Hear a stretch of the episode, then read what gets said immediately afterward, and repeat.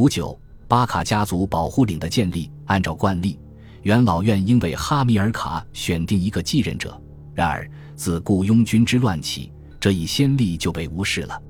迦太基方面尚未做出任何决定，于是，在西班牙的军队就自行拥立哈米尔卡的女婿哈斯德鲁巴为他们的新领袖。公民大会随后热烈赞同这一决定。按照阿比安的叙述，在被任命为西班牙军队的指挥官后，哈斯德鲁巴回到了迦太基。他的目的很明确：推翻现有政体，将自己帝王般的地位从西班牙带到这里来。于是。此时局势变得紧张起来。当元老院成功的制止了他的政变后，哈斯德鲁巴怒不可遏地回到了西班牙，从此自行统治该地区，再也不把元老院的指令当回事。波利比乌斯坚决否认这个传说的真实性，但哈斯德鲁巴之前有着收买民心的故事，再加上他之后的一系列举动，其表明这个传说是真的。哈斯德鲁巴在西班牙所实行的政策。与作为亚历山大大帝继业者的东方希腊王国的政策越来越像，在巴卡家族统治下的西班牙，也存在着一小撮为庞大的雇佣军所支持的外来移民精英群体，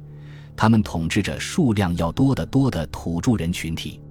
正如继业者王国所做的那样，巴卡家族的西班牙相当重视新中心城市的建设与旧城市的人口填补，以加强自己在被征服地区的力量。并创造一个急需的市场与交通枢纽。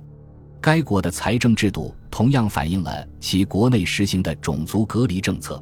货币被划分为高价值的军用币和应用于当地市场的铜币，两者之间在统治方式上同样存在类似之处。巴卡家族通过与半岛上的部落首领和旧腓尼基城市领袖们共同组建一个拼凑起来的同盟，实现了他对当地市场的控制。与亚历山大一样，哈斯德鲁巴也试图通过与当地统治者的女儿结婚来使自己更受土著人的欢迎。根据迪奥多罗斯的描述，哈斯德鲁巴被全体伊比利亚人推举为独一无二的指挥官，一个与叙拉古的建主政治和君主政体有着密切关联的头衔。这些实例中最为突出的一个是，哈斯德鲁巴在西班牙东南部海岸建立了一座新城。这座建于公元前227年的城市与母城有着相同的名字 Carcadas。这座今天被称为卡塔赫纳的新城，并非被当作一座普通城市来建立的。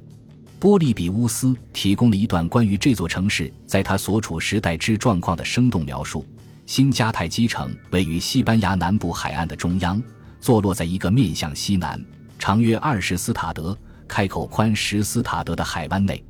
这个海湾因以下理由被当作一座海港来使用：港湾开口处有一座小岛，只在小岛的两侧各留一条狭窄的通道。由于这种地理格局有碎波作用，整个港湾完全一片平静，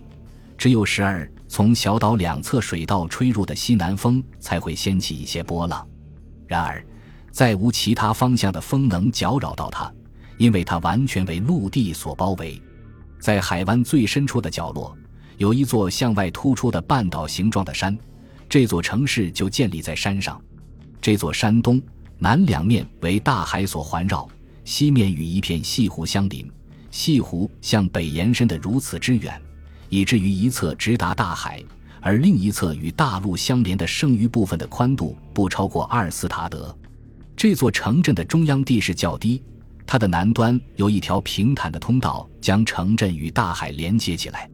城镇的另一侧被群山包围，其中的两座高大且崎岖，另外三座尽管在高度上要低得多，但陡峭且难以将近。五座山中最大的一座位于城市东面，延伸入海，上面建有一座阿斯克勒庇俄斯神庙。第二大的山位置与之相对，但在小城西面。上方矗立着一座宏伟的宫殿，据说是哈斯德鲁巴在渴望登基为王时所建。另外三座较小的山位于该城北面，其中最东面一座被称为福尔甘之山，第二座是埃利特斯，据说此人因发现了银矿而获得了神的荣誉之山。第三座叫做萨舍恩之山。为了便于航行，西湖和邻近的海洋之间修了一条人工渠道。由于这条渠道穿过了将西湖和海洋分隔开来的狭长地带，于是人们在其上方修了一座桥，以用作将来自乡村地区的供应物资运往城里的驼兽与手推车的通道。从战略角度来说，西班牙的迦太基城不仅被定位为渔业及贸易中心，还被作为来自内地的贵重白银的转运站。尽管哈斯德鲁巴不太可能怀有任何使用帝王级别的排场，并让自己变成一个希腊式统治者的想法，但巴卡家族还是进一步提高了自己的威望，使他们的个人光环看起来更加耀眼。而这对他们应对与西班牙各部落的领袖及自己手下的雇佣军的关系至关重要，因为后两者中的很多人都来自被拥有超凡魅力的独裁政权统治的地区。同样显而易见的是。巴卡家族越来越倾向于将西班牙领地视为自己的私人财艺，任何外来的，即便来自迦太基城干涉都是不受欢迎的。这一情形只会令巴卡家族统治下的西班牙与迦太基之间的经济矛盾进一步加剧。前者享受着经济繁荣，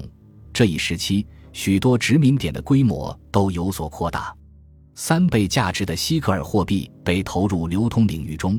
这表明，在公元前二百二十八年，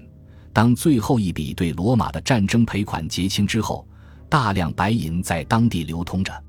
与之形成鲜明对比的是，迦太基所铸造银币中的白银含量似乎在继续下降，而定价过高的铜币仍是重要的硬通货。